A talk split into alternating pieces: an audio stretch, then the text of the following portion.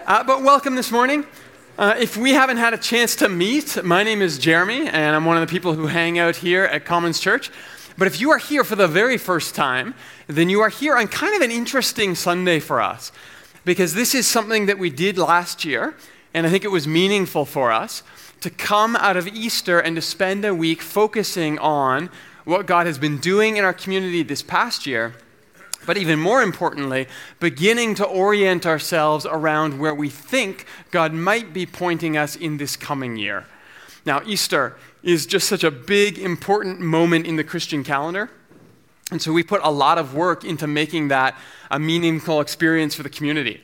Uh, I think sometimes coming out of Easter, there's just a sense that we want to let off the gas a little bit and catch our breath for a moment.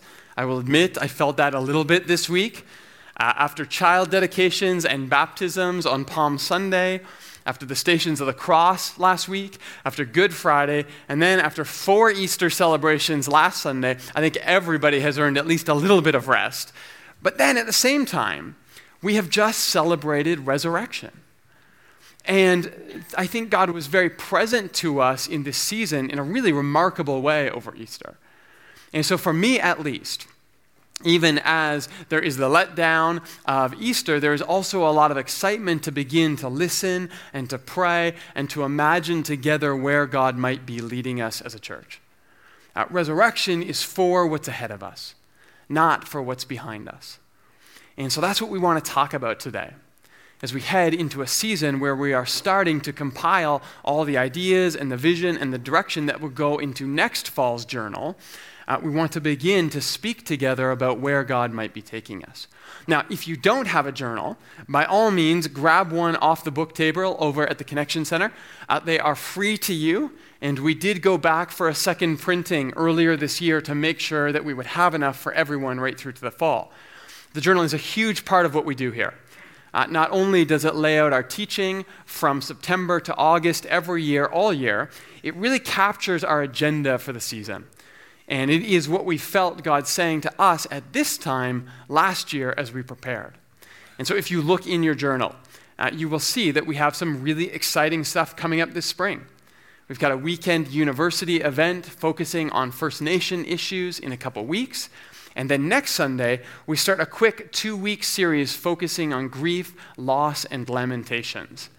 So that's our agenda over the next few weeks and our agenda for today as we talk about vision. But first, let's pray. Um, actually, before that, before we pray, uh, let me remind you of this as well. Uh, we are also in the season of Eastertide right now.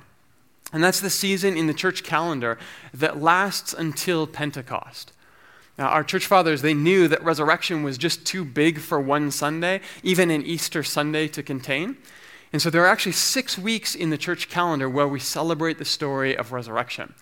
And so you will notice on the side wall here that we have taken one of the paintings from Palm Sunday and Good Friday and from Easter Sunday, and those are going to be up hanging here in the sanctuary for the next six weeks as we go through this season that we call Eastertide. And so, actually, this morning, after we pray, I want to go back to a story of resurrection one more time to talk about where God is leading us. But first, let's pray.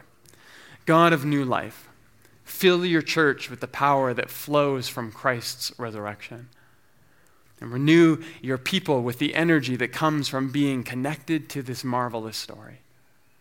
Uh, signal in us the beginning of renewed humanity, risen to life in Christ. And as you mobilize and empower and give us courage to carry your story out into your world, may we touch your wounds where they bleed in others. May we bring healing words to those who hurt. And may we come to be fully aware of this sacred beauty that exists in all that breathe life in your world. And may we truly celebrate resurrection this season. God, as we move into a listening posture today, as we invite you to speak and to give wisdom and to lead by your Spirit, would we at one time sing of your greatness at the top of our lungs? And yet also be able to quiet our hearts enough so that we would hear your whisper to us. You have been with us in surprising, remarkable ways this past year. And so, in whatever way it looks, whatever form it takes, would we recognize your presence in our future? In the strong name of the risen Christ, we pray. Amen. All right. As I said, I want to start today by reading a passage of resurrection. And this comes from a passage in the Gospel of John, chapter 20. And it says this, starting in verse 1. Early on the first day of the week, while it was still dark, Mary Magdalene went to the tomb and saw that the stone had been removed from the entrance. So she came running to Simon Peter and the other disciple, the one whom Jesus loved. And she said, They have taken the Lord out of the tomb, and we don't know where they have put him. So Peter and the other disciple started for the tomb. Both were running, but the other disciple outran Peter and reached the tomb first. He bent over and looked in at the strips of linen lying there, but did not go in. Then Simon Peter came along behind him and went straight into the tomb. He saw the strips of linen lying there, as well as the cloth that had been wrapped around Jesus' head. The cloth was still lying in its place, separate from the linen. Finally, the other disciple, who had reached the tomb first, went also inside. He saw and he believed. This is John 20, verses 1 to 8. Now, I have talked about this passage before, but this is one of my favorite strange little moments in the Gospels. I was actually reading this passage as I prepared for Easter. Last week, I read through the resurrection narrative again, and this jumped out at me all over again. And it's funny because I had read this story a thousand times before anything ever caught my attention. And once it did, it was like I just couldn't read this passage the same way again. It jumps out and it makes me laugh every single time I read it. Now, some of you know what I'm talking about, as you heard me talk about this a few years ago, but let's look at this story one more time. Let me set the stage here. Mary Magdalene gets up early on Easter morning, and it is still dark outside. And she goes to the tomb to mourn. Uh, remember, her Jesus has died. That's all she knows. But when she gets there, the stone has been moved, the tomb is empty. Now, this is a big deal. The stones that were used to close tombs in these days were massive. So there is no way that a couple simple grave robbers could have easily done this on their own. And so her assumption is that the Roman authorities have come during the night. They have taken Jesus' body. She doesn't know where it's gone, and so she is distraught. Remember, this is mere days after Jesus has been crucified. So this is a very dark, somber moment. And yet, this gospel writer, usually assigned as John, otherwise known as the disciple Jesus loves, chooses to tell us this strange little anecdote. He says that Mary came running to Simon Peter and the other disciple, the one whom Jesus loved. Now, that's John, by the way. And that is already kind of strange. Let's be honest here. I mean, to refer to yourself as the disciple that Jesus loved, I'm not saying that Jesus didn't love John, but do you really need to mention that? I mean, I think we kind of assume that Jesus loves you, John. We get it, okay. But he continues. She said, They have taken the Lord out of the tomb, and we don't know where they have put him. So Peter and the other disciple, that's me, started for the tomb. Both were running, the race was on. But the other disciple, remember, that's me, the one whom Jesus loved. Did I mention that? I outran Peter. Honestly, that guy is a slowpoke. And so I reached the tomb first. Yeah, that's what would happen if you outran him. We got it. I bent over, I looked in at the strips of linen lying there, but did not go in. Then Simon Peter came along behind me. Just to be clear here, Peter slow, me fast. And he went straight into the tomb. He saw the strips of linen lying there, as well as the cloth that had been wrapped around Jesus' head. The cloth was still lying in its place, separate from the linen. Finally, the other disciple, remember that's me, who had reached the tomb first, by the way, in case I haven't made my point yet, also went inside. That's when I saw and I believed. Now, no matter how many times I read it, this is just a weird little story, is it not? I mean, first of all, if this is John writing the gospel, why does he refer to himself in the third person so much? Who does he think he is? The Rock, the Jewish Dwayne Johnson? I mean, come on. But second, making the point that you can beat Peter in a foot race is strange. Making that same point four times by my count in the span of five verses is bizarre. And doing it when you are communicating the climax of your entire gospel narrative, the resurrection of Jesus, this is just absurd. I mean, you read it and you kind of just gloss over it. You keep rolling, right? But once you notice it, you realize just how strangely out of place this all is. And I love it. Because this, for me, is what resurrection is about. Those strange, idiosyncratic, awkward moments where resurrection becomes personal anecdote. You see, for me, this is perhaps the moment where resurrection became personal for John. Uh, before this, it was his Jesus whom he loved.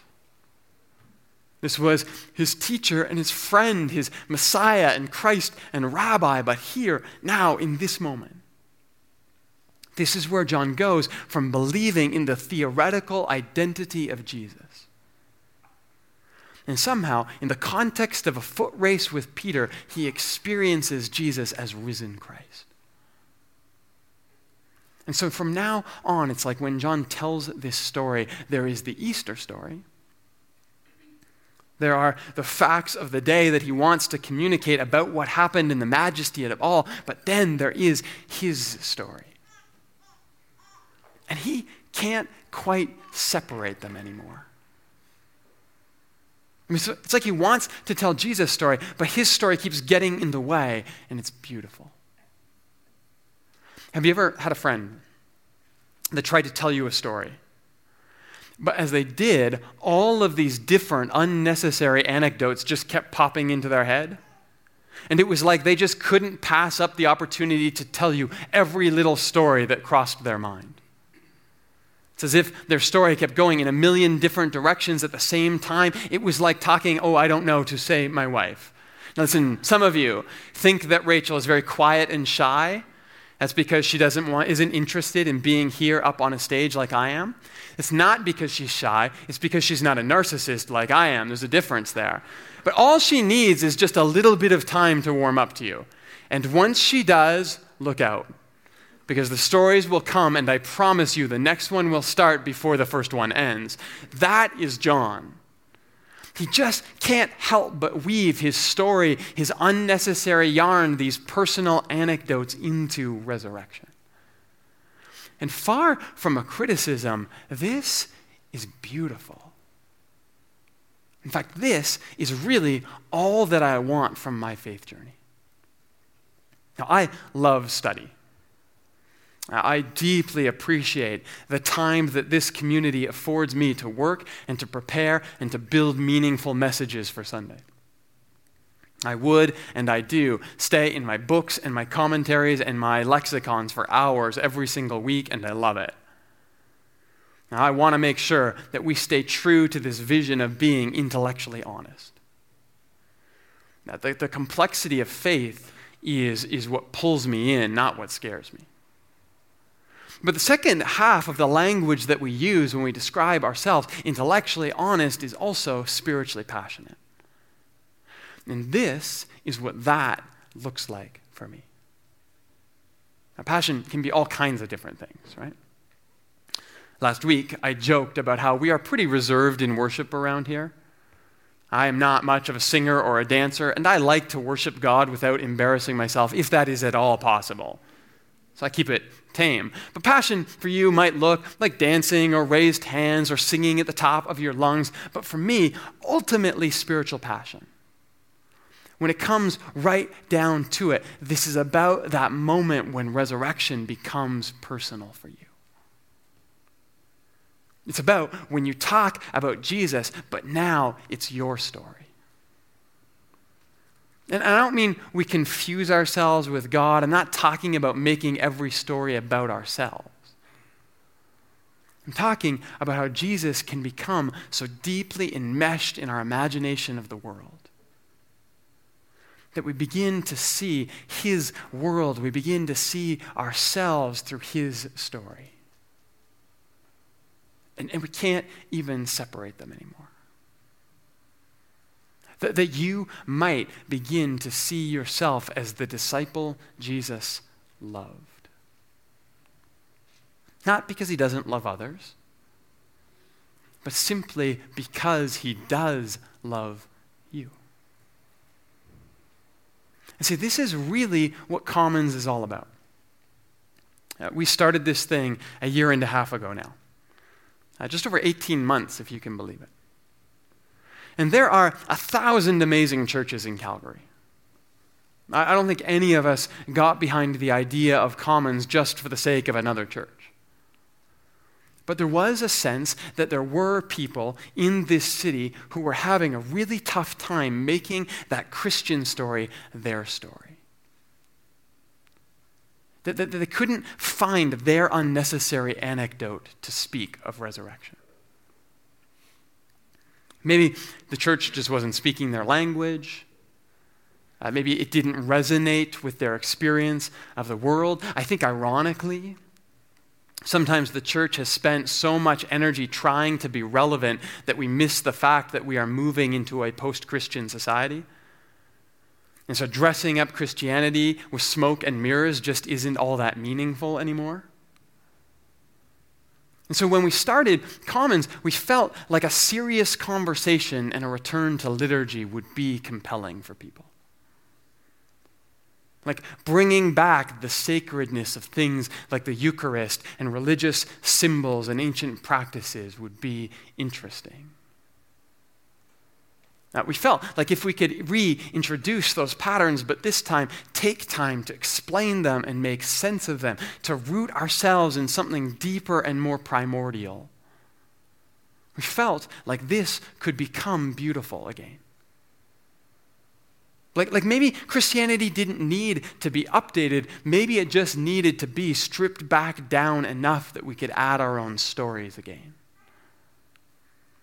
And so, in the 18 months since we started this church, we have done everything that they tell you not to do when you plant a church. I don't know if you know this. You can actually take courses and do seminars, and they will tell you how to plant a church guaranteed, and we have done none of that. Uh, we have never passed an offering plate around in our church. Uh, we spent eight weeks in our first year looking at the book of Revelation.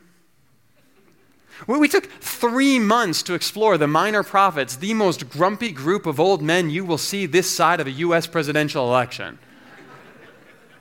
Uh, we chose an urban neighborhood with no parking when every other church was fleeing to the suburbs. And we bet on this idea that our city was shifting and it was changing and it was ready for something slightly different. Where bigger and better houses were becoming less important to us. And more meaningful neighborhoods and communities of friends and local participation was moving to the center of our experience. That maybe the idea of an old church that looks like a church with pews and faux stained glass and granted an espresso bar in the lobby, but still, the idea that a neighborhood church could actually be a draw for people and not a negative. That we could be intellectually honest, unafraid of complexity. And at the same time, spiritually passionate, unapologetically Christian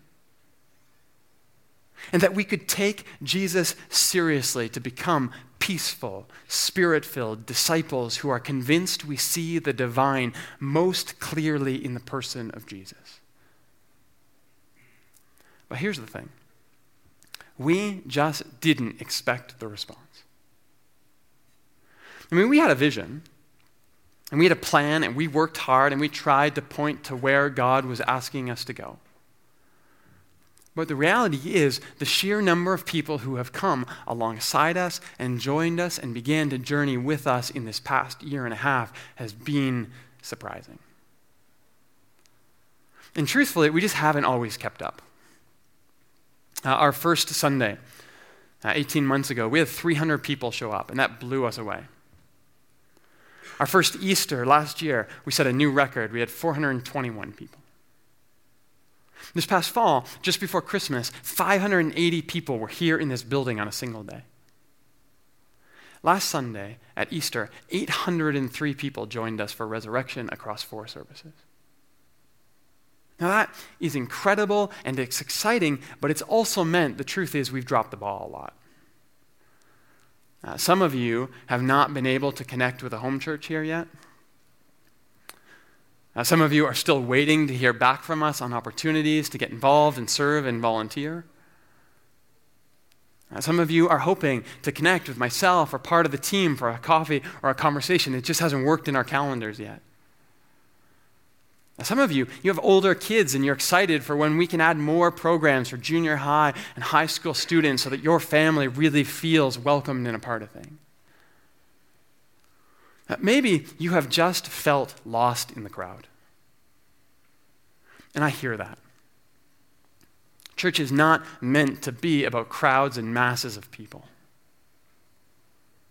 It's meant to be about stories and sharing and stepping into each other's lives. And so we are doing our best. And we're trying to keep it simple. Connect on Sunday, learn in a home church, serve in community. That's it. That's all we got. But the simple fact is, we need to continue to make more space. That there is just something about the way that this community has been built. There's something about the people who have gathered and connected to what's happening here that is important for this moment in this city.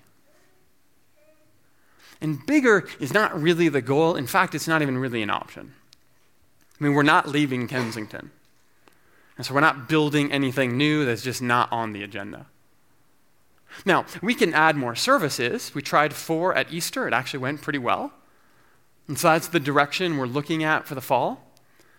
Uh, last week, we had one team that carried all four services.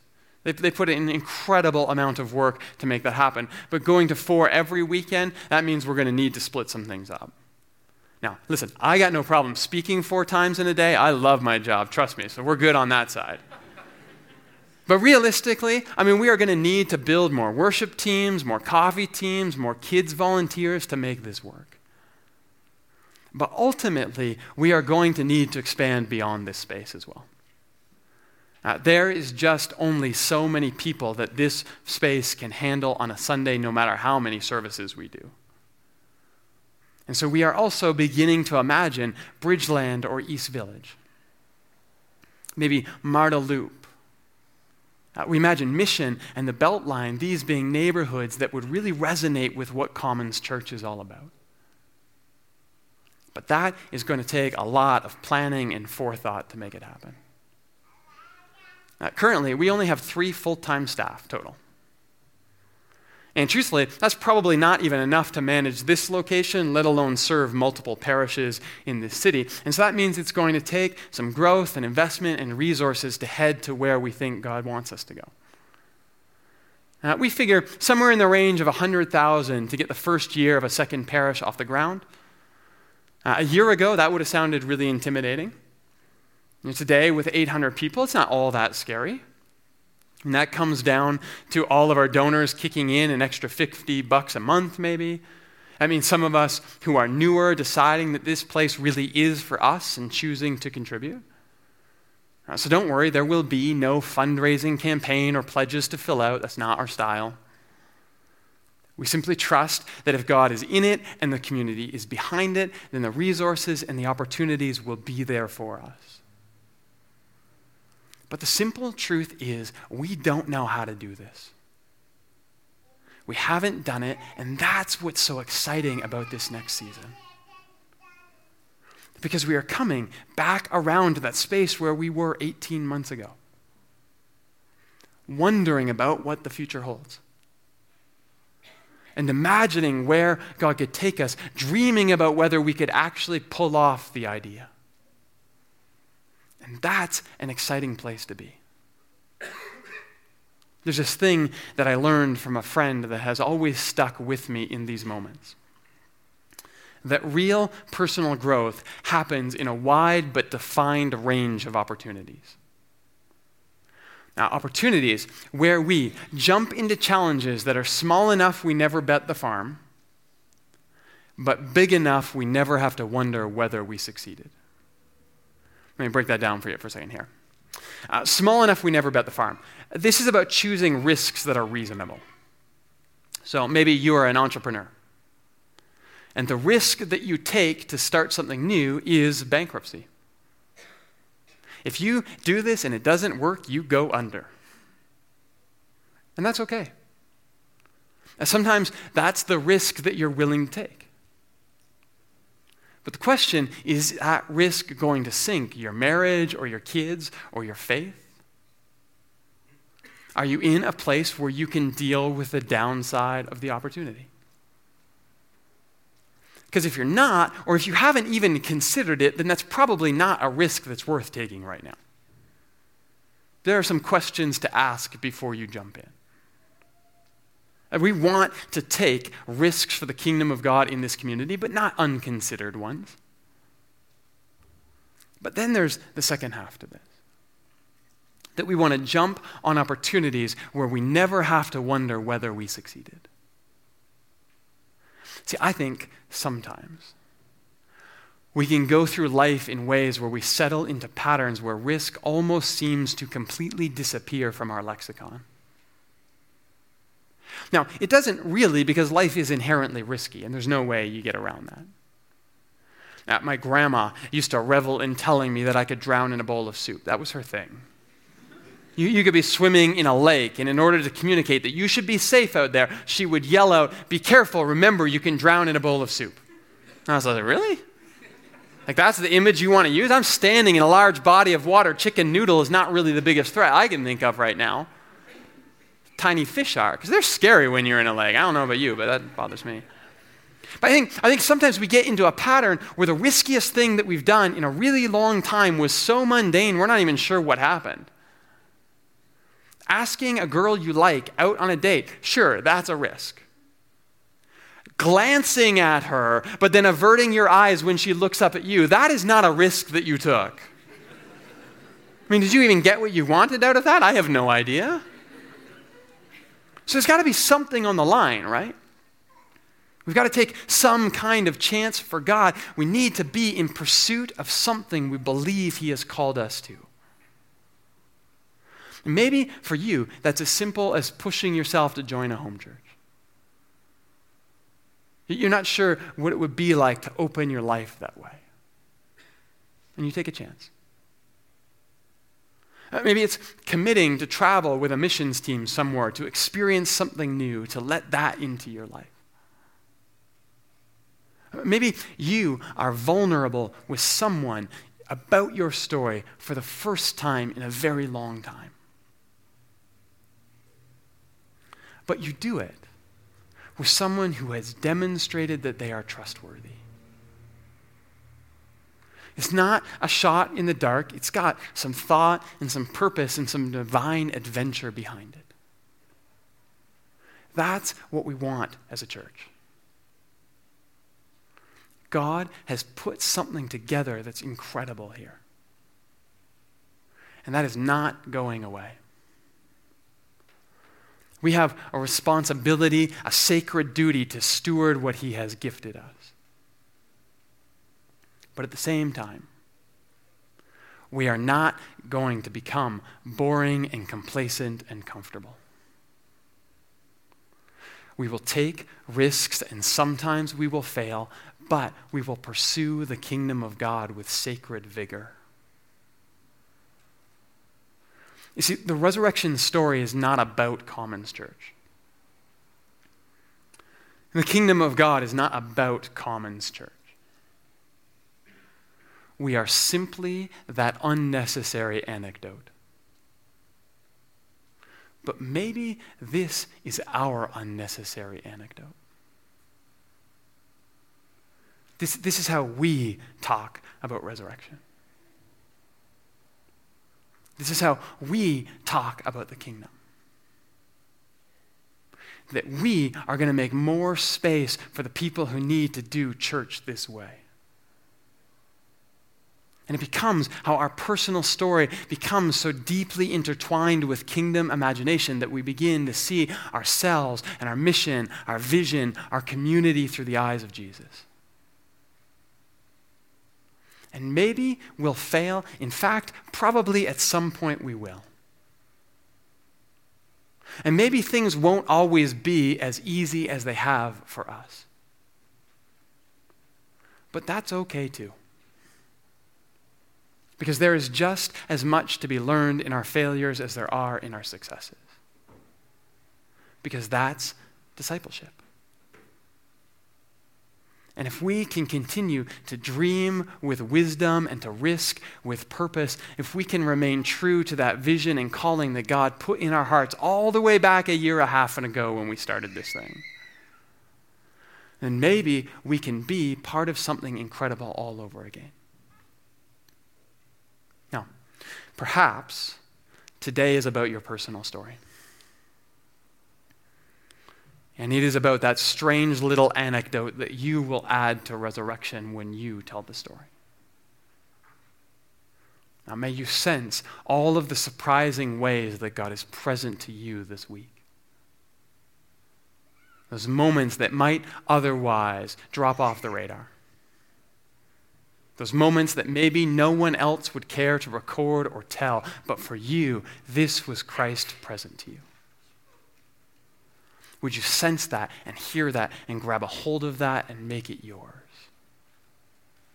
May you risk wisely but adventure extravagantly.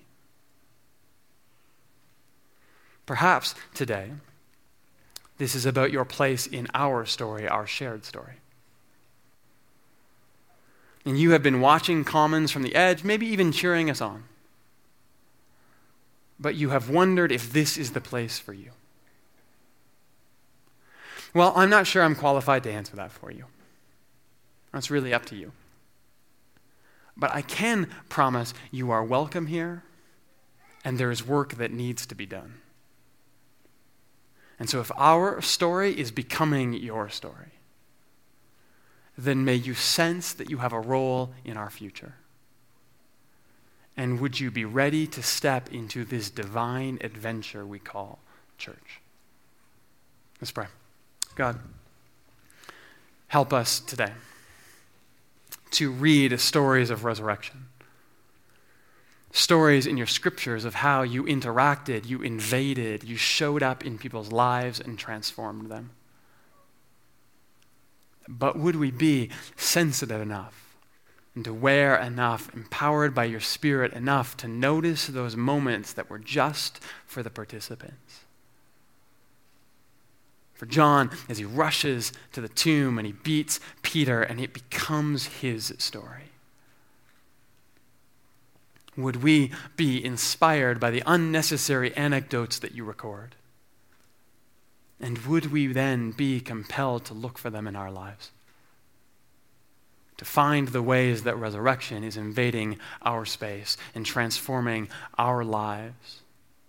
showing up in unexpected ways, in unexpected places, in moments that only stand out to us. And in those moments, empowered by your Spirit, would we grab a hold of them and record them and hold them deep and tight and close to our hearts? Because those are the moments that give us courage to continue to move forward to risk and to adventure and to believe that our best is ahead of us. God, may you sink deep into our bones today that resurrection is for what's ahead, not what's behind. You are a great God, and in the strong name of the risen Christ we pray. Amen. All right. Next week, we begin a quick two week series and we're going to change things up slightly here, even in the season of Eastertide, where we are celebrating resurrection. And we are going to talk about grief, loss, and lament because that is also part of what it means to be alive. And so join us for those conversations over the next two weeks. But we will end here, as we always do with this. Love God, love people, tell the story. Have a great week, and we'll see you back next Sunday. Thanks, everyone.